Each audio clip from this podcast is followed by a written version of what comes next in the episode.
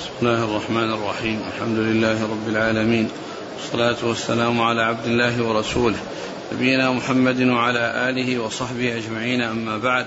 فيقول أمير المؤمنين في الحديث أبو عبد الله محمد بن اسماعيل البخاري رحمه الله تعالى، يقول في كتابه الجامع الصحيح: باب الغرفة والعلية المشرفة وغير المشرفة في السطوح وغيرها. ثم ذكر حديثين، الثالث بعد ذلك قال: حدثنا ابن سلام قال حدثنا الفزاري عن حميد الطويل عن أنس رضي الله عنه أنه قال: آلا رسول الله صلى الله عليه وآله وسلم من نسائه شهرا، وكانت انفكت قدمه فجلس في علية له، فجاء عمر رضي الله عنه فقال: أطلقت نساءك؟ قال: لا، ولكني آليت منهن شهرا. فمكث تسعا وعشرين ثم نزل فدخل على نسائه. بسم الله الرحمن الرحيم. الحمد لله رب العالمين، وصلى الله وسلم وبارك على عبده ورسوله نبينا محمد وعلى آله وأصحابه أجمعين. ما بعد، فهذا الحديث عن حديث أنس رضي الله عنه أورده البخاري رحمه الله في هذه الترجمة التي هي: من دخل في مشربة أو علية. فأورد هذا الحديث من أجل ذكر العلية فيه، يعني مكان عالي، أنه صلى الله عليه وسلم جلس في مكان عالي وهي المشربة، وهي المكان العلية، عندما آلى من نسائه شهرا، حيث جلس وحده وآلى من نسائه ألا يدخل عليهن شهرا. و وهو مثل الذي قبله مثل الذي قبله في قصة عمر وتناوبه مع مع جاره في العوالي إلى مجلس الرسول صلى الله عليه وسلم. هنا ذكره ذكر حديث أنس من أجل ما جاء فيه من ذكر العلية، ذكر ما جاء فيه من ذكر العلية، وهي المكان العالي، وهي المشربة التي جاءت في الحديث في الحديث حديث ابن عمر السابق. نعم. قال: حدثنا ابن سلام محمد بن سلام عن الفزاري، وهو أبو إسحاق أبو إسحاق الفزاري مروان بن معاوية الفزاري، هو نفسه هو نفسه ولا يعني في أو أنه إسحاق أبو إسحاق واحد قال أبو إسحاق أبو إسحاق الفزاري عن حميد الطويل، يعني فيه, مع... فيه مروان بن معاوية الفزاري، وفيه و... وهذا ذكر في ترجمة في ترجمة الذي أظن حميد الطويل أن من تلاميذه أبو إسحاق الفزاري. نعم. قال رحمه الله تعالى: باب من عقل بعيره على البلاط أو باب المسجد. قال: حدثنا مسلم قال حدثنا أبو عقيل قال حدثنا أبو المتوكل الناجي قال: أتيت جابر بن عبد الله رضي الله عنهما قال: دخل النبي صلى الله عليه وسلم المسجد، فدخلت إليه وعقلت الجمل في ناحية البلاط، فقلت: هذا جملك. فخرج فجعل يطيف, فجعل يطيف بالجمل. قال: الثمن والجمل لك. ثم قال: باب من ربط من عقل بعيره على البلاط أو باب المسجد. من عقل بعيره على البلاط أو باب المسجد. البلاط هو مكان يعني كان بقرب المسجد، وقيل في فيه أي البلاط أنه حصبة، يعني أنها مفروشة من من حجارة. وجاء في القاموس يعني هذا وهو المفروشة بالحجارة، وجاء أنها تطلق على الأرض الملساء، على الأرض الملساء، وهذا الذي هو الذي في القاموس الأرض الملساء، يعني يناسب الاسم المشهور عندنا في هذا الزمان البلاط، هو هذه القطعة التي يوضع بعضها على بعض وتكون ملساء وتكون ملساء و فقال إن البلاط يكون كذا ويكون كذا. ومعنى ذلك أن أن جابرا لما قدم من السفر وقد كان باع بعيره على رسول الله صلى الله عليه وسلم، وأنه جاء ودخل المسجد وصلى ركعتين، وقال وخرج معه النبي صلى الله عليه وسلم وقال: إن هذا يعني جملك يعني الذي باعه عليه فأطاف به ثم أعطاه الثمن وقال خذ جملك ودراهمك خذ جملك ودراهمك. والمقصود من ذلك أن الساحة أو المكان الذي يعني عند المسجد يعني رحبة كان فيها حصباء, فكان أناخ بعيره في هذا المكان الذي عند باب المسجد والذي هو على أرض حصبة يقال لها البلاط. نعم. قال حدثنا مسلم ابن إبراهيم عن أبي عقيل أبي عقيل وهو بشير بن عقبة الدورقي. نعم. عن أبي المتوكل الناجي. نعم. علي بن دؤاد. نعم. عن جابر بن عبد الله. نعم. قال رحمه الله تعالى باب الوقوف والبول عند سباطة قوم. البخاري رحمه الله ذكر بعد بابين آه ذكر أبو عقيل هذا ومن هو وأن في شخص آخر, لكن المقصود هنا عقبة بشير بن عقبة, وكأنه تأخر مكانه أو مكان التنبيه لأنه الأصل أن يكون وراء هذا الباب, لأن الحديثين اللي بعد, بعد ذلك أو البابين اللي بعد ذلك ليس فيهم ذكر أبو عقيل. فإذا ذكر ابن حجر بعد بابين من هذا الباب تنبيه, وذكر أبا عقيل واسمه أن في شخص آخر أيضا يقال له أبو عقيل, ولكن المقصود هو هذا الذي هو بشير بن, بن عقبة. شوف بعد بابين, لكن هذا من كلام الحافظ ليس كلام أبي عبد الله, ها؟ من كلام الحافظ وليس من كلام أبي عبد الله. نعم, بس كونه ذكره في مكان آخر يعني لم, لم يكن تابع للحديث, ما ذكر هذا في شرح الحديث هذا, وإنما ذكره في شرح يعني حديث بابين بعده حديثين. إذن التأخير من الحافظ من الحافظ نعم, جاء في سرد كلامكم أبي عبد الله. إذن هذا كلام الحافظ, هذا كلام الحافظ كونه قال يعني الأصل أن يكون بعد هذا الحديث, هذا الحديث اللي معنا اللي فيه أبو عقيل, فتأخر عن مكانه وجعله بعد حديثين أو بابين. بعد بابين ذكره بعد بابين بعد بابين في نهاية الباب الثاني منهما أه. قال تنبيه أبو عقيل بفتح قال بفتح المهملة بعدها قاف اسمه بشير بفتح أوله والمعجمة بن عقبة, وسيأتي في الشركة قريبا زهرة بن معبد وكنيته أبو عقيل أيضا وهو غير هذا. يعني المقصود إن أنه تأخر في الشرح عن مكانه الذي هو هذا الحديث.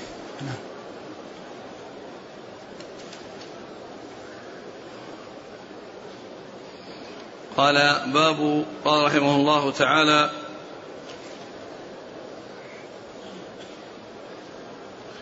باب الوقوف والبول عند سباطة قوم. قال حدثنا سليمان بن حرب عن شعبة عن منصور عن أبي وائل عن حذيفة رضي الله عنه أنه قال لقد رأيت رسول الله صلى الله عليه وسلم أو قال لقد أتى النبي صلى الله عليه وسلم سباطة قوم فبال قائما. ثم ذكر باب البول باب الوقوف والبول عند سباطة قوم. باب الوقوف والبول عند سباطة قوم, يعني أن هذا وإن كان يعني السباطة للقوم إلا أنها مكان ممتهن ويعني ليس شيئا يعني محترما, فهي توضع فيه الزبالة ويضع فيه الأشياء التي تخرج من البيوت فيقال لها سباطة. الرسول عليه السلام جاء وبال يعني في هذا المكان الذي هو يعني خاص بالقوم, ولكنه من الأشياء الممتهنة, لا يقال أنه حصل فعل شيء في مكان للقوم يعني محترم, وإنما حصل في مكان فيه الأشياء المستخرجة من البيوت والتي هي من النفايات والزبالة التي آه التي هي ممتهنة. فذكره يعني هنا يعني يفيد بأن هذا الذي حصل أنه لم يكن في شيء محترم أو أنه استعمل أرضا لهم بأن بال فيها, وإنما بال في مكان هو محل الزبالة. نعم. قال حدثنا سليمان بن حرب نعم. عن شعبة عن منصور بن المعتمر عن أبي وائل شقيق بن سلمة عن حذيفة نعم. قال رحمه الله تعالى باب من أخذ الغصن وما يؤذي الناس في الطريق فرمى به. قال حدثنا عبد الله قال أخبرنا مالك عن سمي عن أبي صالح عن أبي هريرة رضي الله عنه أن رسول الله صلى الله عليه وسلم قال بينما رجل يمشي بطريق وجد غصن شوك فأخذه فشكر الله له فغفر له. ثم باب من أخذ غصنا باب من أخذ الغصن وما يؤذي الناس في الطريق فرمى به. باب من أخذ غصنا وما يؤذي الناس في الطريق فرمى به, يعني أزاله عن الطريق بحيث لا يؤذي المارة الذين يسلكون هذه الطريق, فهذا من إماطة الأذى, وإماطة الأذى من شعب الإيمان كما جاء في الحديث الذي فيه أنها ثمانية وستين شعبة أعلاها قول لا إله إلا الله وأدناها إماطة الأذى عن الطريق والحياة شعبة من الإيمان, فهذا فهي من شعب الإيمان. وقد سبق أن مر يعني باب إزالة الأذى, باب قريب يعني قبل في درس أمس, باب إزالة الأذى إماطة الأذى ها؟ باب إماطة, باب إماطة الأذى. الأذى وأشار فيه إلى حديث أبي هريرة الذي فيه و... و... و... يميط الأذى و... عن الطريق صدقة, ويميط الأذى عن الطريق صدقة. وذكرت في الأمس أن هذا أنه في صحيح مسلم ولكنه عند البخاري رحمه الله فهو متفق عليه الذي فيه وتميط الأذى عن الطريق صدقة, وهو من أحاديث الأربعين النووية رقمه ستة وعشرون في الأربعين. وأيضا البخاري ذكره في فيما يأتي من الأبواب في رقم ألفين وتسعمائة وتسعة وثمانين ألفين وتسعمائة وتسعة وثمانين. سنات ها؟ سنات لا, لا الحديث لا الحديث نفسه ألفين وتسعمائة وتسعة وثمانين حديث أبي هريرة الذي أشار إليه هنا ذكره مسندا وبمتنه في هذا الرقم. باب من أخذ بالركاب ونحوه نعم. عن أبي هريرة قال صلى الله عليه وسلم كل سلام من الناس عليه صدقة, كل يوم تطلع فيه الشمس يعدل بين الاثنين صدقة, ويعين الرجل على دابته فيحمل عليها أو يرفع عليها متاعه صدقة, والكلمة الطيبة صدقة, وكل خطوة يخطوها إلى الصلاة صدقة, ويميط الأذى عن الطريق صدقة. نعم, يعني هذا هو الذي أشار إليه البخاري, ذكره هنا يعني إشارة وذكره هناك مسندا وفيه التنصيص يعني على هذا, وأنا كنت أظنه يعني في مسلم ولكنه عند البخاري والنووي قال متفق عليه, وهو موجود عند البخاري في يعني في هذا المكان الذي هو ألفين وتسعمائة وتسعة وثمانين نعم.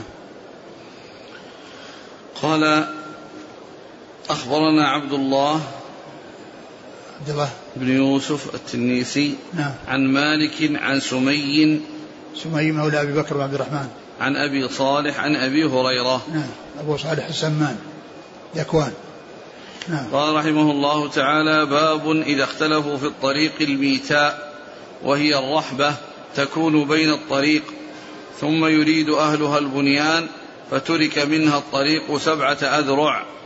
قال حدثنا موسى بن إسماعيل قال حدثنا جرير بن حازم عن الزبير بن خريت عن عكرمة قال سمعت أبا هريرة رضي الله عنه قال قضى النبي صلى الله عليه وسلم إذا تشاجروا في الطريق بسبعة أذرع. ثم ذكر باب إذا اختلفوا في الطريق الميتاء, وهي الرحبة تكون بين الطريق ثم يريد إذا اختلفوا في الطريق الميتاء وهي الرحبة تكون بين الطريق ثم يريد أهلها البنيان فترك منها الطريق سبعة أذرع.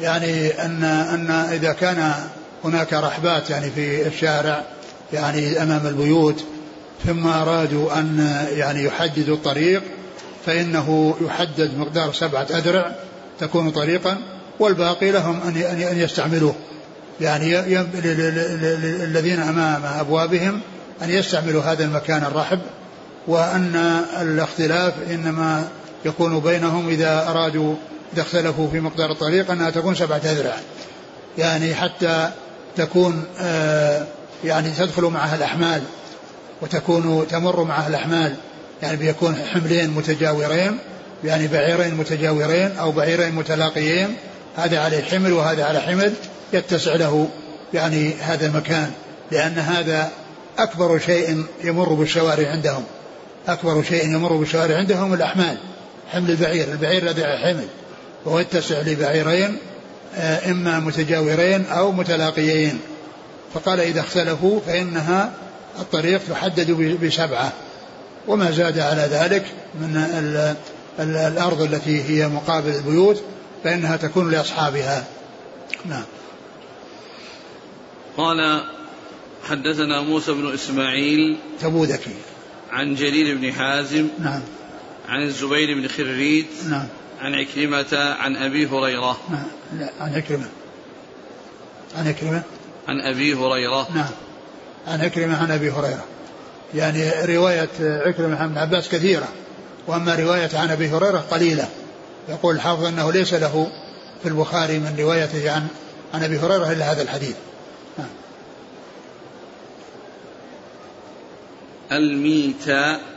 قال الميتاء هي التي يأتيها الناس، يعني ويعني يمرون بها، وتكون يعني محلا مستطرقا يعني يكثر فيه المارة. قال قال الميتاء. قال أبو عمرو الشيباني الميتاء أعظم الطرق، وهي التي يكثر مرور الناس بها. وقال غيره كان مأخوذه من الإتيان، من الإتيان يعني يأتيها الناس ويمرون بها. وقال غيره وهي الطريق الواسعة، وقيل العامرة، يعني العامرة بالمارة.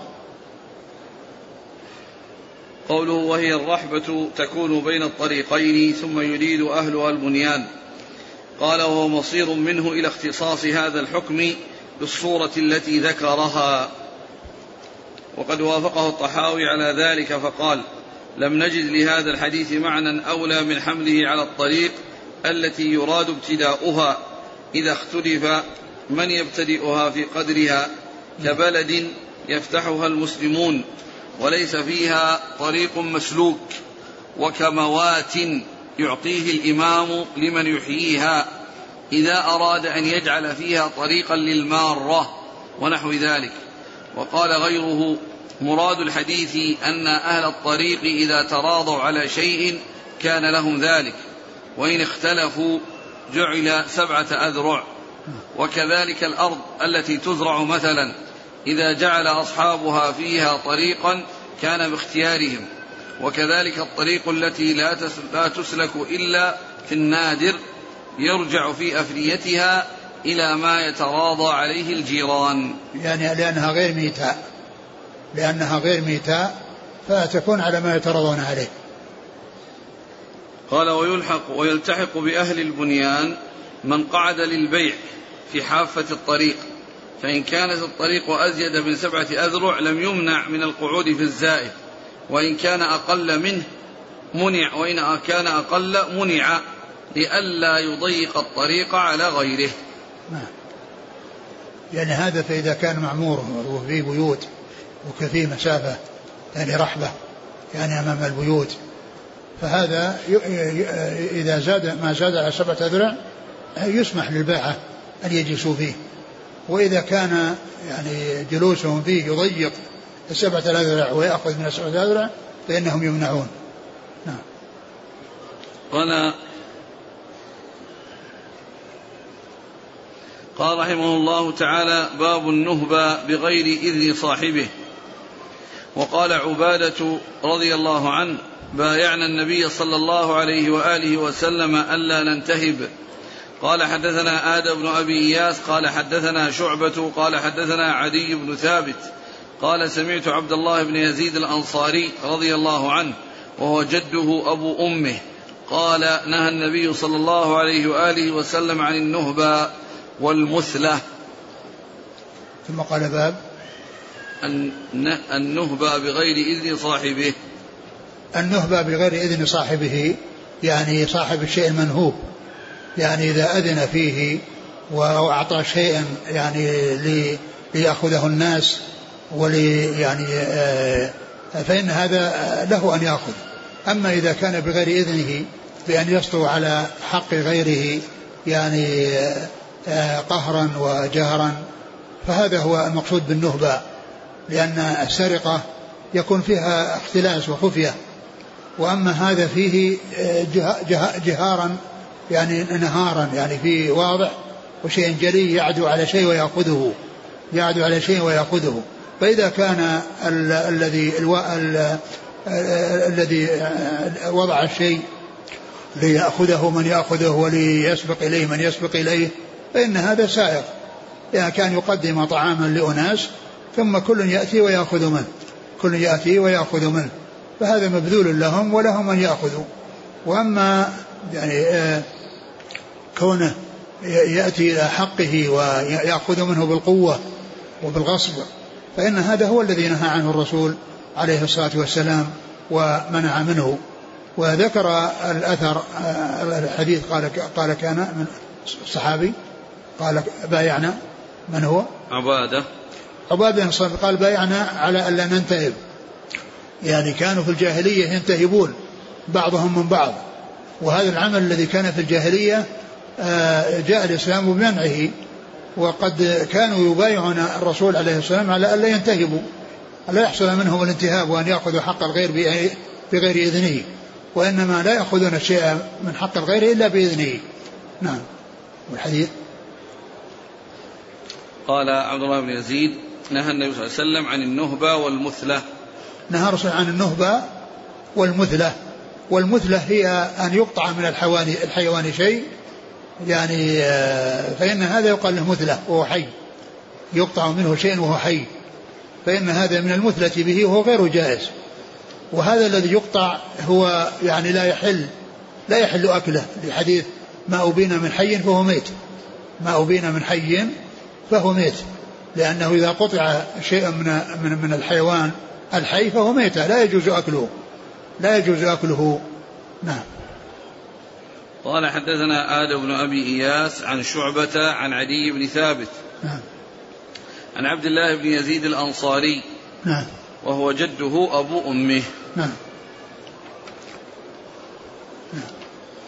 قال حدثنا سعيد بن عفير قال حدثني الليث قال حدثنا عقيل عن ابن شهاب عن أبي بكر بن عبد الرحمن عن أبي هريرة رضي الله عنه أنه قال قال النبي صلى الله عليه وآله وسلم لا يزني الزاني حين يزني وهو مؤمن، ولا يشرب الخمر حين يشرب وهو مؤمن، ولا يسرق حين يسرق وهو مؤمن، ولا ينتهب نهبة يرفع الناس إليه فيها أبصارهم حين ينتهبها وهو مؤمن.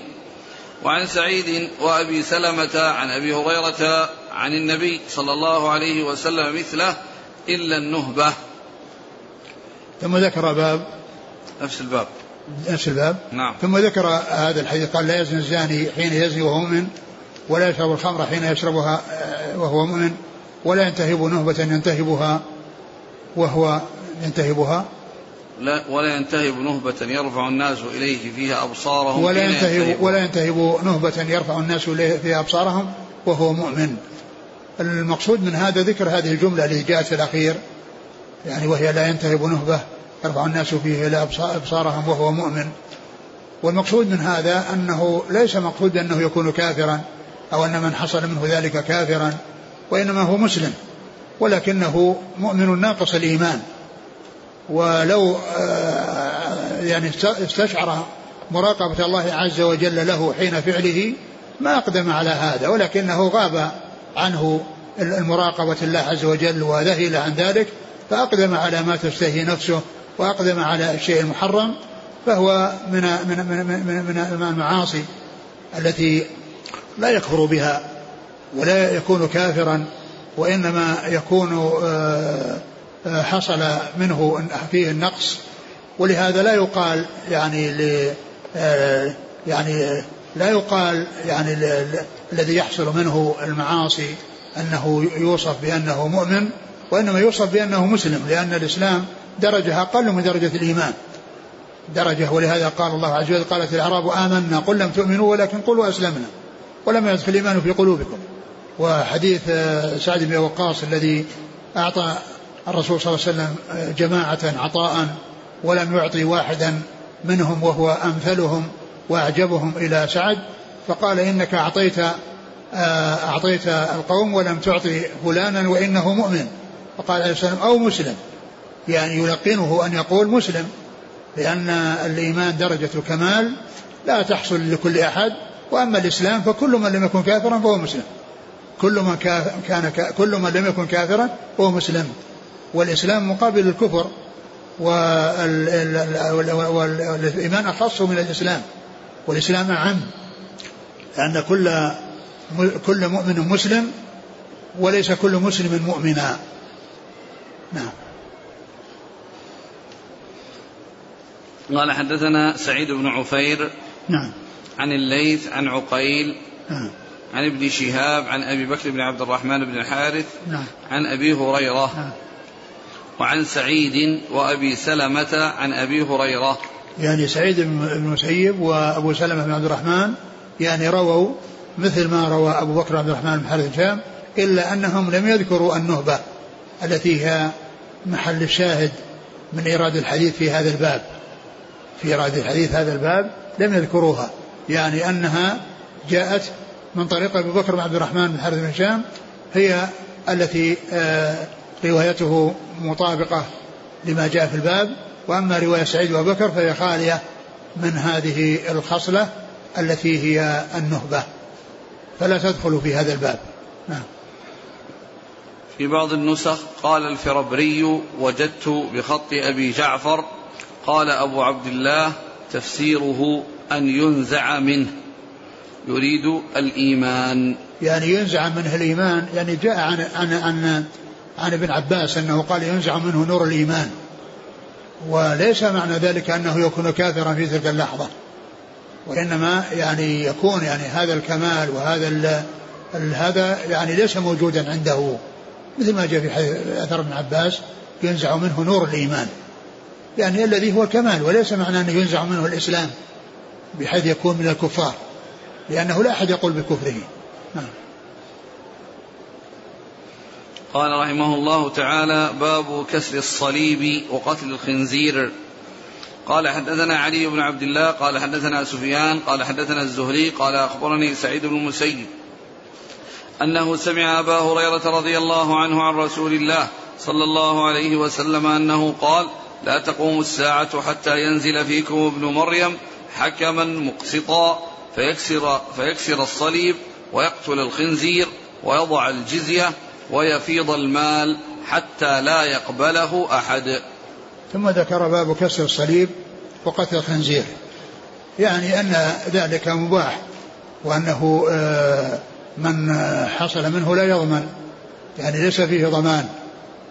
فأورد في هذا الحديث عن في قصة نزول عيسى بن مريم من السماء في آخر الزمان، وأنه ينزل بشريعة محمد صلى الله عليه وسلم ويحكم بشريعته، ولا يحكم بالإنجيل الذي كان أنزل إليه، لأن الإنجيل قد نسخ ولم يبقى له ولم يبقى له اعتبار بعد بعثة الرسول صلى الله عليه وسلم، لأن شريعته ناسخة لجميع الشرائع جميع الشرائع، ولا يقبل من من أحد إلا أن يدخل في هذا الدين، كما جاء في الحديث الصحيح عن النبي صلى الله عليه وسلم قال: والذي نفسي بيده لا يسمع بأحد من هذه الأمة، يعني أمة الدعوة، يهودي ولا نصراني، ثم لا يؤمن بالذي جئت به إلا كان أصحاب النار إلا كان من أهل النار. ف... ف... بعد بعثة الرسول صلى الله عليه وسلم ليس فيه إلا شريعة الإسلام، وعيسى عندما ينزل في آخر الزمان يحكم بشريعة محمد وهو مقرر لها وحاكم بها، ولا يحكم بشريعته أو بكتابه الذي أنزل إليه، لأن ذلك قد نسخ. فقال: يكسر الصليب ويقتل الخنزير ويضع الجزية ولا يقبل للإسلام، لأنه يضع الجزية، لأنه ما فيه أخذ جزية، ما فيه كون أحد يبقى على دينه، وإنما فيه البقاء على دين الإسلام فقط، ولا يقبل إلا الإسلام ويفيض المال حتى لا يقبل أحد, يعني يكثر المال حتى لا يكون أحد يرغب فيه. وحتى وقد جاء في بعض الحديث في آخر الزمان أن الإنسان يبحث بصدقته لا يجد من يأخذها لأن كل استغنى بما عنده. هذا يعني يأتي في آخر الزمان من ناحية فيضان المال, فيضان المال, فيضان المال وعدم أخذه وعدم الرغبة فيه. وقد جاء في بعض الأحاديث ما يدل على شدة الحرص على المال, وذلك في الحديث الذي جاء فيه أنه لا تقوم الساعة حتى يحصر الفرات عن جبل من ذهب, حتى يحصر الفرات عن جبل من ذهب يقتتل الناس عليه ويكون الهلاك فيه تسعة وتسعين في المئة والنجاة واحد في المئة, ومع ذلك يحصل الاقتتال كل يرجو أن يكون من الواحد في المئة, الهلاك نسبة تسعة وتسعين والنجاة واحد في المئة, ويقتتلون ويؤمل كل واحد منهم أنه يكون من الواحد في المئة لشدة الحرص على المال ولشدة الرغبة فيه. وعكسه هذا الذي جاء في قصة نزول عيسى وأنه يفيض المال حتى لا يقبله أحد. نعم. قال حدثنا علي بن عبد الله بن المديني عن سفيان بن عيينة عن الزهري, نعم, عن سعيد بن المسيب عن أبي هريرة, نعم. قال رحمه الله تعالى: باب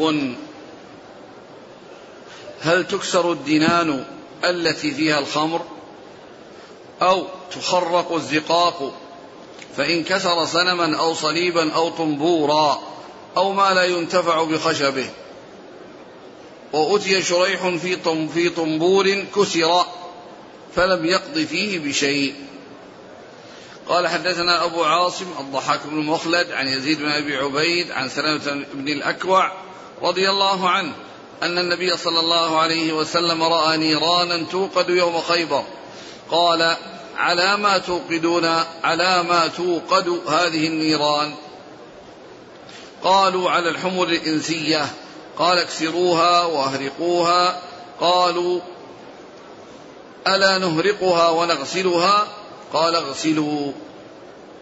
ثم قال: باب هل تكسر الدنان التي هل تكسر الدنان وتشق وتشق ايش او تخرق الزقاق او تخرق الزقاق يعني التي فيها يعني الخمر, يعني يعني هل يعني بعدما حرمت الخمر وهي موجودة في الزقاق في الدنان التي صلبة يعني من الفخار أو غيرها أو من من من الأشياء التي هي يعني جلود, يعني هل تشقق الجلود وتكسر الدنان؟ فذكر الترجمة هنا بال يعني بالاستفهام, وفي ذلك تفصيل كما ذكره الحافظ أنها إذا كانت إذا إذا كانت بحيث يعني تغسل ويستفاد منها وتطهر فإنه يكفي ولا يحتاج إلى تكسيرها, وكذلك فيما يتعلق بالنسبة يعني لغيرها إذا كان إذا كان التطهير والتنظيف يعني يكون بغسلها ونظافتها فإنه لا يحتاج إلى تخريقها. فيعني فإذا كان الأمر يعني ما يحصل هذا إلا بتكسيرها وبتخريقها فإنها يفعل بها ذلك, وإن حصل أنها تهرق ثم تنظف وتعود على حالتها قبل أن يوضع فيها الخمر فإنه فإنها لا تكسر, فإنه لا يحصل كسرها وإنما تبقى على هيئتها يستفيد الناس منها. ثم ذكر بعض الآثار قال قال فإن كسر صنما أو صليبا أو طنبورا وما لا ينتفع بخشبه, يعني فإن كسر يعني إذا حصل منه كسر فيعني ففيه التفصيل, فإن, فإن كسر فإن كسر صنما أو أيوه صليبا أو طنبورا أو ما لا ينتفع بخشبه فهذا لا ضمان فيه, يعني كسره يعني آه لا بأس به ولا ولا ضمان على من فعل ذلك, وإنما الاستفادة تكون من القطع التي خرج بها عن كونه صنما, خرج بها عن كونه صنما أو كونه طنبورا فهذه يمكن أن يستفاد منها لأنه خرج عن هيئته التي هي محرمة والتي لا يجوز الوقع عليها وإقرارها. نعم. فانكسر وبعدين قال وأتي شريح في طنبور كسر فلم يقضي فيه بشيء. فلم يقضي فيه بشيء يعني ما قضى فيه بالضمان، ما قضى فيه بالضمان، بل يعني جعل متلفه لا ضمان عليه لأنه كسر أمرا لا يجوز بقاءه ولا يجوز الاستفادة منه، وبقاءه على هيئته يمكن يستفاد به، يمكن يستعمل في محرم، فإذا كسر لم يح... يمكن استعماله، فإذا من فعل ذلك فإنه لا ضمان عليه، لم يقضي بشيء بمعنى أنه لم يقضي عليه بضمان. نعم. حديث ثابت الأكوع أن النبي صلى الله عليه وسلم رأى نيرانا توقد يوم خيبر قال على ما توقدون هذه النيران؟ قالوا على الحمر الإنسية. قال اكسروها واهرقوها. قالوا ألا نهرقها ونغسلها؟ قال اغسلوها. يعني الرسول عليه السلام رأى يعني نيران توقد على قدور وفيها الحمر الأهلية، والرسول عليه الصلاة والسلام حرمها وقال اخرقوها اكسروها، يعني يريقون هذا ويكسرون القدور. فقالوا ألا ألا نغسلها ونستفيد منها؟ قال نعم، فأباح لهم. فدل هذا على أن على أن الدنان والقدور التي يكون فيها الشيء المحرم يعني كالذي طبخ يعني بشيء نجس أو طبخ أو أو وضع فيه يعني خمر، فإنها تغسل مما طبخ فيها مما لا يجوز طبخه، وتغسل مما وضع فيها من الخمر التي لا يجوز الإبقاء لا يجوز الإبقاء عليها. فإذا الرسول عليه السلام أرشد في آخر الأمر إلى أنهم يعني يبقونها ويغسلونها ويستفيدون منها. قال حدثنا أبو عاصم الضحاك بن مخلد. وقد مر في بعض الأحاديث أن أنهم كانوا أنهم كانوا يعني يمرون ب ب ب ب بالنفر من من أهل الكتاب، وأنهم يعني ليس عندهم أواني يطبخون بها فيستعيرون منهم، فيقول قال رسول الله صلى الله عليه وسلم اغسلوها اغسلوها يعني قبل أن يستعملوها، يعني معنى ذلك أنما يخشى مما يكون فيها من النجاسات أنها تطهر بغسلها. نعم. نعم. قال حدثنا أبو عاصم الضحاك بن مخلد. نعم. عن يزيد بن أبي عبيد. نعم. عن سلام بن الأكوع. نعم. هذا من الثلاثيات، هذا من ثلاثيات, ثلاثيات البخاري التي يرويها عن بعض مشايخه الكبار مثل أبي عاصم ومحمد بن عبد الله الأنصاري ومكي بن إبراهيم. نعم. قال حدثنا علي بن عبد الله قال حدثنا سفيان قال حدثنا ابن أبي نجيح عن مجاهد عن أبي معمر عن عبد الله بن مسعود رضي الله عنه أنه قال دخل النبي صلى الله عليه وسلم مكة وحول الكعبة ثلاثمائة وستون صنما، فجعل يطعنها بعود في يده وجعل يقول جاء الحق وزهق الباطل الآية. ثم ذكر هذا الحديث عن عن مسعود الذي فيه أنه لما دخل مكة يعني عام الفتح وفيه الأصنام حول الكعبة وهي بهذه الكمية الكبيرة يعني ثلاثمائة وستين صنما، فجعل يطعنها يعني في بعود في يده ويقول جاء الحق وزهق الباطل إن الباطل كان زهوقا، يعني معناه أن, أن هذا فيه يعني إما إتلاف لها أو كسر لها بذلك الذي في يده، أو يعني بيان لهوانها وتفاهتها وأنها ليست بشيء لأنها تعبد من دون الله عز وجل. نعم. قال حدثنا علي بن علي بن عبد الله عن سفيان عن ابن أبي نجيح عبد الله بن يسار. نعم. عن مجاهد بن جبر عن أبي معمر وهو عبد الله بن سخبرة عن عبد الله بن مسعود. نعم.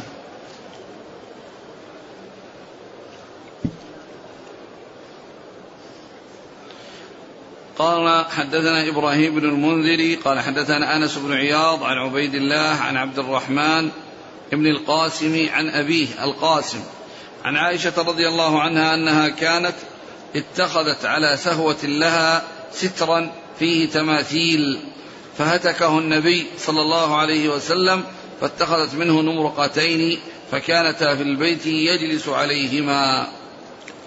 وهذا فيه أيضا أن الرسول عليه الصلاة والسلام دخل عليها وعندها نمرقة فيها تماثيل على سهوة لها, أي على مكان قد غطته بها بهذه بهذه القطعة من القماش, فالرسول يعني نزعها و ثم إنها أخذتها وقطعتها وجعلت منها نمرقتين يعني يجلس عليهما رسول الله عليه الصلاة والسلام.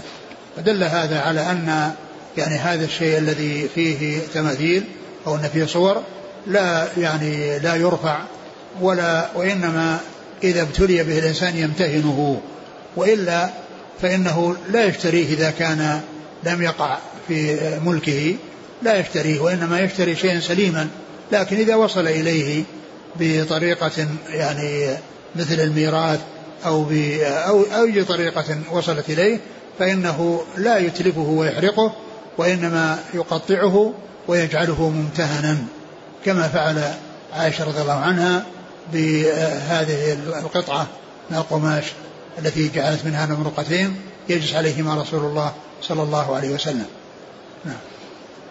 قال حدثنا إبراهيم بن المنذري عن أنس بن عياض عن عبيد الله العمري عن عبد الرحمن بن القاسم عن أبيه القاسم بن محمد بن أبي بكر عن عائشة.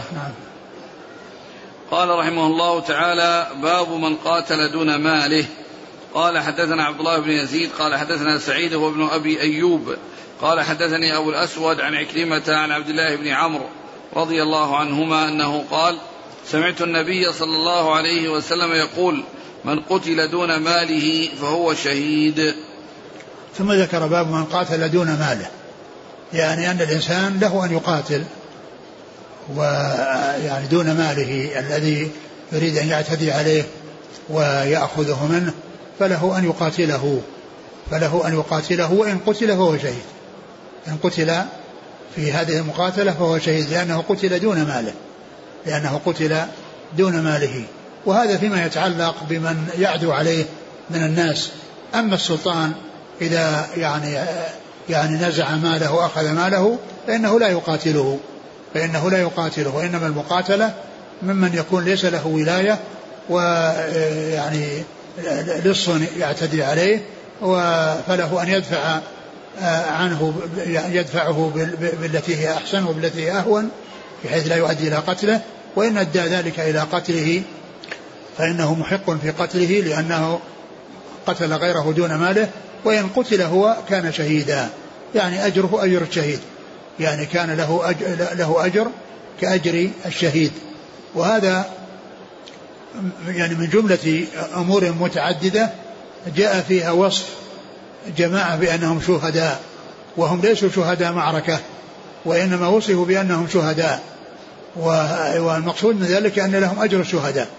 وقد ذكر النووي في كتاب رياض الصالحين بابا قال باب ذكر جماعة من الشهداء في ثواب الآخرة ويغسلون ويصلى عليهم, باب ذكر جماعة من الشهداء في ثواب الآخرة ويغسلون ويصلى عليهم, يعني أحاديث جاءت في إطلاق الشهادة على عدد من, من الناس فهم شهداء بالنسبة للثواب, وأما بالنسبة للمعركة فلا يعتبرون شهداء معركة لأن شهداء معركة لا يغسلون ولا يكفنون, يدفنون في ثيابهم ولا يغسلون حتى يبقى أثر الشهادة عليهم وأثر الدم عليهم, ويأتي يوم القيامة اللون الدم والريح ريح المسك كما جاء بذلك الحديث عن رسول الله صلى الله عليه وسلم. وأما غيرهم مما مات على فراشه وقد وصف بأنه شهيد أو, أو لم يمت على فراشه بأن قتل يعني وهو مظلوم يدافع عن نفسه وعن ماله وعن دينه فإنه إذا قتل يكون شهيدا أي له أجر, أجر الشهداء. نعم. قال حدثنا عبد الله بن يزيد عبد الله عبد الله بن يزيد المقري عن سعيد بن المكي المقري المكي عن سعيد هو ابن أبي أيوب. نعم. عن أبي الأسود وهو محمد بن عبد الرحمن يتيم عروة الدؤلي والديري. عن عكرمة عن عبد الله بن عمرو. نعم. قال رحمه الله تعالى: باب إذا كسر قصعة أو شيئا لغيره.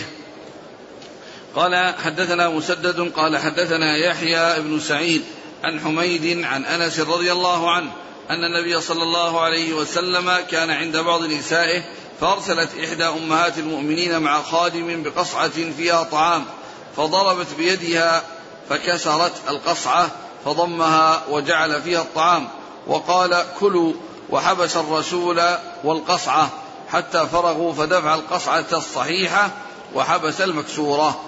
وقال ابن أبي مريم, ابن أبي مريم قال أخبرنا يحيى بن أيوب قال حدثنا حميد قال حدثنا أنس عن النبي صلى الله عليه وسلم. ثم باب, باب إذا كسر قصعة أو شيئا لغيره. إذا كسر قصعة أو شيئا لغيره يعني فإنه يضمنه يعني فإنه يضمنه يعني لأنه أتلف مال غيره فعليه أن يضمن ذلك الذي أتلفه. ثم ذكر هذا الحديث الذي فيه أن النبي صلى الله عليه وسلم كان عند إحدى نسائه وكان في بيت عائشة رضي الله عنها فأرسلت لها إحدى أمهات المؤمنين وهي زينب رضي الله عنها يعني طعاما في قصعة، ف يعني لما رأت ذلك عائشة حصلت لها الغيرة فتلت يعني تلك القصعة أو ضربت تلك القصعة حتى انكسرت وانتثر الطعام. فالرسول عليه الصلاة والسلام لحلمه ولحسن أخلاقه عليه الصلاة والسلام ما كان منه إلا أن جمع القطعتين المكسورتين وجمع الطعام وفيهما وقال: كلوا وقال كلوا وفي بعض بعض الروايات قال: غارت أمكم، يعني أن هذا حصل بسبب الغيرة. ثم إن الرسول عليه الصلاة والسلام آآ آآ الرسول الذي جاء بالقصعة التي كسرت يعني جعله يبقى، ثم أخذ صحبة في بيت عائشة سليمة وأعطاها للرسول وترك القصعة أو الصحبة المكسورة تركها في بيت في بيت الكاسرة. فهذا يدل على أن من كسر لغيره شيئا أو أتلف لغيره شيئا فإنه يضمنه. نعم. قال حدثنا مسدد ابن مسرهد عن يحيى بن سعيد القطان عن حميد عن أنس. نعم. وقال ابن أبي مريم سعيد ابن الحكم. نعم. عن يحيى بن أيوب. نعم. عن حميد عن أنس.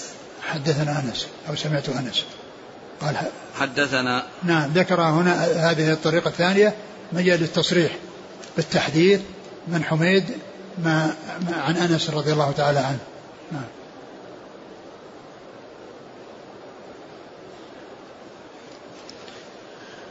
قال رحمه الله تعالى: باب إذا هدم حائطا فليقل. وقد جاء في بعض الروايات التي ذكرها الحافظ وقال إنها يعني بسند حسن أنه قال: طعام بطعام وإناء بإناء، والحديث ليس فيه إلا إناء بإناء وليس فيه طعام بطعام، لأن الطعام ما, ما أرجع ولا ضمن طعام وإنما أكل الطعام، ولكن هذا يعني فيه الإشارة إلى أن هذا هو الحكم في الصحبة وغيرها، يعني أن الحكم لا يختص بالصحاف كما جاء في الحديث وإنما هو في غيرها مما يتلف من أموال الغير، ويعني والطعام إذا أتلف أيضا يكون بطعام، يعني يعوضه أن يعوض عنه بطعام، إذا أتلف لغيره طعاما يعوضه طعاما، كما أنه إذا أتلف له صحبة يعوضه بصحبة، يعني ف... فيكون يعني معنى هذا فيه زيادة البيان هذا فيه زيادة البيان وأن الأمر ليس خاصا يعني بالشيء الذي جاء فيه النص، بل كل ما يشبهه ويماثله فإنه في معناه، وهو نظير يعني الإجابة بأكثر أقول الإجابة بأكثر مما سئل عنه، كما جاء في حديث البحر أن النبي صلى الله عليه وسلم لما سئل عن البحر أطهور ماء قال: هو الطهور ماء الحل ميتته، فأتى بأمر آخر أضافه لم يسأل عنه لأنه يشكل قد يعني يشكل على من أشكل عليه هذا يشكل عليه يعني أيضا الميتة التي تموت فيه، فبين أنها أنها حلال كالذي أدرك وهو حي لأن ميتة البحر يعني هي حل حل لهذه الأمة. نعم. قال رحمه الله تعالى: باب إذا هدم حائطا فليبني مثله. قال: حدثنا مسلم بن إبراهيم قال: حدثنا جرير بن حازم عن محمد بن سيرين عن أبي هريرة رضي الله عنه قال: قال رسول الله صلى الله عليه وسلم: كان رجل في بني إسرائيل يقال له جريج يصلي، فجاءته أمه فدعته فأبى فدعته فأبى أن يجيبها، فقال: أجيبها أو أصلي؟ ثم أتته فقالت: اللهم لا تمته حتى تريه المومسات. وكان جريج في صومعته، فقالت امرأة: لأفتنن جريجا، فتعرضت له فكلمته فأبى، فأتت راعيا فأمكنته من نفسها فولدت غلاما، فقالت: هو من جريج. فأتوه وكسروا صومعته فأنزلوه وسبوه، فتوضأ وصلى، ثم أتى الغلام فقال: من أبوك يا غلام؟ قال: الراعي. قالوا: نبني صومعتك من ذهب. قال: لا، إلا من طين. ثم قال: باب إذا هدم حائطا فليبني مثله. إذا بنى حائطا فليبني مثله. يعني أتى بهذا هذه الترجمة وهي مطابقة للحديث الذي يعني ساقه في قصة جريج، وأنها كانت من طين، وأراد هو صاحبها أن تبنى من طين أن تبنى من طين. وهذا يعني إذا إذا أريد أو أراد أو أصر على من أتلف له هدم له الجدار أن يبنيه يعني كما هو يبنيه، ولكن لو أخذ له القيمة ويعني وأخذ القيمة فإن ذلك جائز، ولكن إذا أصر على أنه يبنى يبنى، لكن لا يقال أنه لا بد من بنائه، وأنه لو أراد أن لا يبنى وأراد أن يأخذ يعني قيمة لهذا وقيمة لبنائه أن ذلك سائغ وجائز ولا مانع منه. وذكر الحديث لأنه مطابق أو الترجمة مطابقة لما حصل في هذه القصة التي في قصة جريج، وهو, وهو كونه أمه نادته في صلاته ورأى أنه يستمر في صلاته، وأن أمه ضجرت من هذا وتألمت وقالت: اللهم لا تمته يمسه حتى يرى المومسات. فكان كانت يعني مومسة جاءت إليه تراوده وتريد منه أن يفعل بها فامتنع، فأتت إلى راع راعي غنم فمكنته من نفسها، ولما ولدت قال هذا قالت: هذا لجريج، وأنه هو الذي زنى بها وأنه منه. فالجريج طلب يعني إحضاره وقال وصلى وتوضأ وصلى، وهذا يدل على أن الوضوء والصلاة موجودة في من قبلنا، يعني الوضوء والصلاة يعني كانت موجودة في من قبلنا، لأنه كان يصلي في أول الأمر وبعد ذلك توضأ وصلى. يعني ثم إنه خاطب هذا الرجل الصبي وقال: من أبوك؟ قال: فلان الراعي. فعند ذلك عرفوا أنهم ظلموه وأنهم يعني سبوه وتكلموا فيه وكسروا صومعته، فقالوا: نبنيها لك من ذهب، لأن نعيدها لك يعني على على ما تريد، يعني بل على أحسن حال، ولو كان وأنهم يبنونها. قال: لا، بل أعيدها من طين، أعيدوها من طين كما كانت. ولهذا قال: إذا هدم جدارا بنى جدارا مثله، يعني حيث يكون من طين يكون الجدار من طين، وحيث يكون من غير الطين يكون من الشيء الذي كسر وهو غير طين، مثل الإسمنت أو غيره، مثل ما هو موجود في هذا الزمان، فإنه يعاد كما كان، إلا أن يرضى صاحب الحائط بأن يأخذ له قيمة وهو الذي يتولى ذلك نفسه، فإن ذلك سائغ وجائز ولا بأس به. وهذا أحد الثلاثة الذين تكلموا في المهد الذي جاء فيهم الحديث، يعني صاحب جريج هذا الذي الطفل الصغير والصبي، وكذلك عيسى وعيسى بن مريم قبل ذلك عليه الصلاة والسلام، و و والثالث الغلام الذي كان يرضع من أمه، فمر رجل على فرس له شارة حسنة وهيئة حسنة، فقالت: اللهم اجعل ابني مثل هذا. فأطلق الثدي أطلق يعني ثدي أمه ونظر إليه قال اللهم لا تجعلني مثله اللهم لا تجعلني مثله. ومرت يعني امرأة يعني كانوا يسبونها ويؤذونها ويضربونها فقالت اللهم لا تجعل ابني مثلها، فأطلق أطلق الثدي وقال اللهم اجعلني مثلها. فهذا هؤلاء يتكلموا في المهد وتكلموا في الصغر، وقد جاء بذلك الحديث عن رسول الله صلى الله عليه وسلم. نعم. قال حدثنا مسلم بن إبراهيم عن جرير بن حازم عن محمد بن سيرين عن أبي هريرة. نعم. انتهى الكتاب. نعم. والله تعالى أعلم، وصلى الله وسلم وبارك على عبده ورسوله نبينا محمد وعلى آله وأصحابه أجمعين. جزاكم الله خيرا وبارك الله فيكم، ألهمكم الله الصواب ووفقكم للحق، شفاكم الله وعافاكم ونفعنا الله بما سمعنا وقلنا، غفر الله لنا ولكم والمسلمين أجمعين. آمين.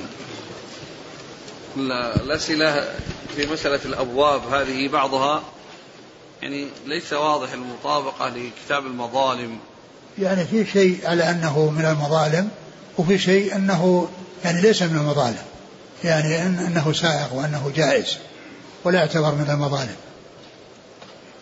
لأنها يعني إما نفي إثبات المظلمة أو عدم يعني إثبات عدمها أو الدلالة على عدمها، وأنه يعني لا يكون ظالما يعني من فعل ذلك. يسألون عن قولها وجوه المومسات. المومسات الزواني، المومسة هي الزانية، وقد جاءت هذه الزانية وعرضت نفسها عليه ورآها فيعني عملت له هذه الحيلة ومكنت راعي غنم من نفسها وحملت منه، ثم إنها أضافته إلى إلى جريج. يقول بارك الله فيكم، إذا كان الطريق ضيقا فأراد الناس أن يأخذوا شيئا من المسجد للطريق فما حكم ذلك؟ المسجد يعني ما ينبغي أن يأخذ منه شيء للطريق، يعني, يعني المسجد يعني كما هو لا يأخذ منه شيء، وإنما يوسع من جهة أخرى إذا كان هناك يعني. وأما المسجد فيبقى على ما هو عليه، يوسع من جهة الأخرى يعني بحيث أن الأمر يتطلب شيء ف يعني يقدر الشيء الذي يحتاج إليه والمسجد لا يتعرض له. إذا نادت المصلي أمه وهو يصلي نافلة هل يقطع نافلته ليجيبها؟ إذا كان فيه ضرورة يعني بأن حصل لها شيء يعني يرى أنه أنها يعني عندها شدة وأن عندها مصيبة فإنه يقطع الصلاة. وأما إذا كان مجرد يعني يعني النداء له وهي سليمة وليس فيها شيء فإنه يتمها خفيفة.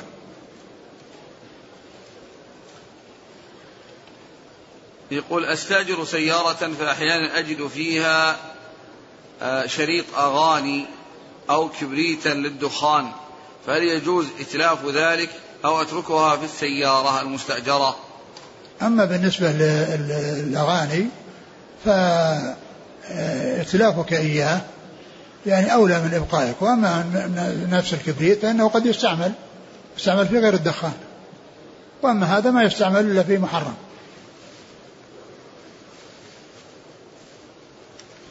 يقول رجل عليه دين ويريد أخوه أن يعطيه من مال الزكاة فهل يجوز؟ إعطاء الأخ من مال الزكاة سائغ، لكن لا ينبغي أن تكون الزكاة آآ آآ تكون آآ يتخلص الإنسان من الواجبات التي عليه للأقارب بدفع الزكاة إليهم ويقول الزكاة خارجة خارجة وأنا إذا ما أعطيتهم الزكاة أعطيهم من ماله، يعطيهم ماله ولا يعطيهم من الزكاة. لكن إذا كانت الزكاة قليلة فالقريب أولى من البعيد، وكذلك أيضا لو كان عليه دين وأعطاه شيء من الزكاة لا بأس بذلك. وأما يعني فكون الأقارب تكون الزكاة وقاية للمال هذا لا يجوز، لأن بعض الناس يتخلص من حقوق الأقارب بالزكاة ويحابيهم بها ويعطيهم إياها حتى لا يعطيهم من ماله، بل الأقارب لهم حقوق غير غير الزكاة. لكن إذا قلت الزكاة وصارت قليلة وصار يعني فلا شك أن القريب أولى، لأن الصدقة على القريب صدقة وصلة كما قال ذلك رسول الله صلى الله عليه وسلم. السؤال الثاني يقول: ما حكم البول قائما؟ جائز إذا لم يترتب عليه يعني مضرة يعني بحيث يعني يكون يكون المكان يعني ضيق أو يكون يعني بحيث لا يحصل مضرة سائغ وجائز، ولكن بحيث لا يحصل عليه مضرة بأن يعني يتطاير عليه شيء أو يعني أو يترتب عليه إيذاء لأحد. والأصل أن, أن, أن الأصل أن يكون قاعدا وأن يكون قاعدا غير واقف، لكنه إذا دعت حاجة إليه لا بأس بذلك، لأن الرسول صلى الله عليه وسلم فعل ذلك في هذه السباطة التي هي مكان في الأرض يعني غير غير يعني نظيف وغير طيب، فالرسول صلى الله عليه وسلم أراد فعل ذلك قائما فدل على جوازه عند الحاجة، وإلا فإن الأصل هو الجلوس. هل النظر إلى النساء المومسات يعد عقوبة للشخص من الله؟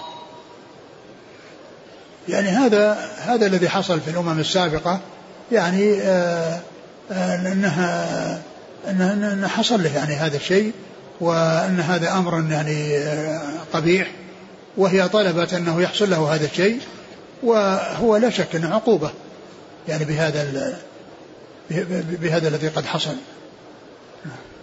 لكن ما ندري عن أمه يعني هل كانت مضطرة أو يعني غير مضطرة، لا ندري. من قتل لصا دون ماله هل يقتل قصاصا؟ هذا يرجع فيه إلى القضاة، لأن بعض الناس قد يعني يعني يبادر وقد يعني يبادر على شيء يبادر إلى شيء يعني فيه مندوحة عنه، فيعني هذا لا بد أن يرجع فيه للقضاة. إذا كسر مسلم صليبا لنصراني معاهد أو قتل له خنزيرا فهل يسمى معتديا ويضمن؟ ال ال يعني كونه يعني يكون معه معلوم أن دفع الأمر المنكر دفع المنكر لا يعني يفعل بحيث يؤدي إلى ما هو أنكر منه إلى ما هو أنكر منه فمعلوم أن الكفار يعني المعاهدين يقرون على على ما هم عليه، وتؤخذ منهم الجزية وتؤخذ منهم الجزية لكن هل هل يعني آه يعني يكون يعني بهذا الفعل يعني آه يكون سائغا له ذلك أو لا يكون سائغا، كما أنهم مقرون على يعني عباداتهم وعلى فهذا يعني من جنسه فهذا من جنسه إذا وجد على نصراني صليب ما يروح يعني يمزع منه كسره وإنما يتركه. يقول: معلوم أن عيسى عليه الصلاة والسلام يحكم في آخر الزمان بشريعة محمد صلى الله عليه وسلم، فكيف توضع الجزية مع أنها من شريعة المحمدية؟ لأنها لأنها يعني لأن هناك ما يقبل للإسلام، وفي ذاك الوقت يعني هذا جاءت فيه الشريعة والرسول ذكر ذلك وهو من شريعته عليه الصلاة والسلام، يعني ما ذكر شيئا أن هذا من شريعة عيسى وأنه من شريعته، ودل على أن هذا الحكم يكون في آخر الزمان أنه لا تقبل الجزية ما فيه إلا الإسلام.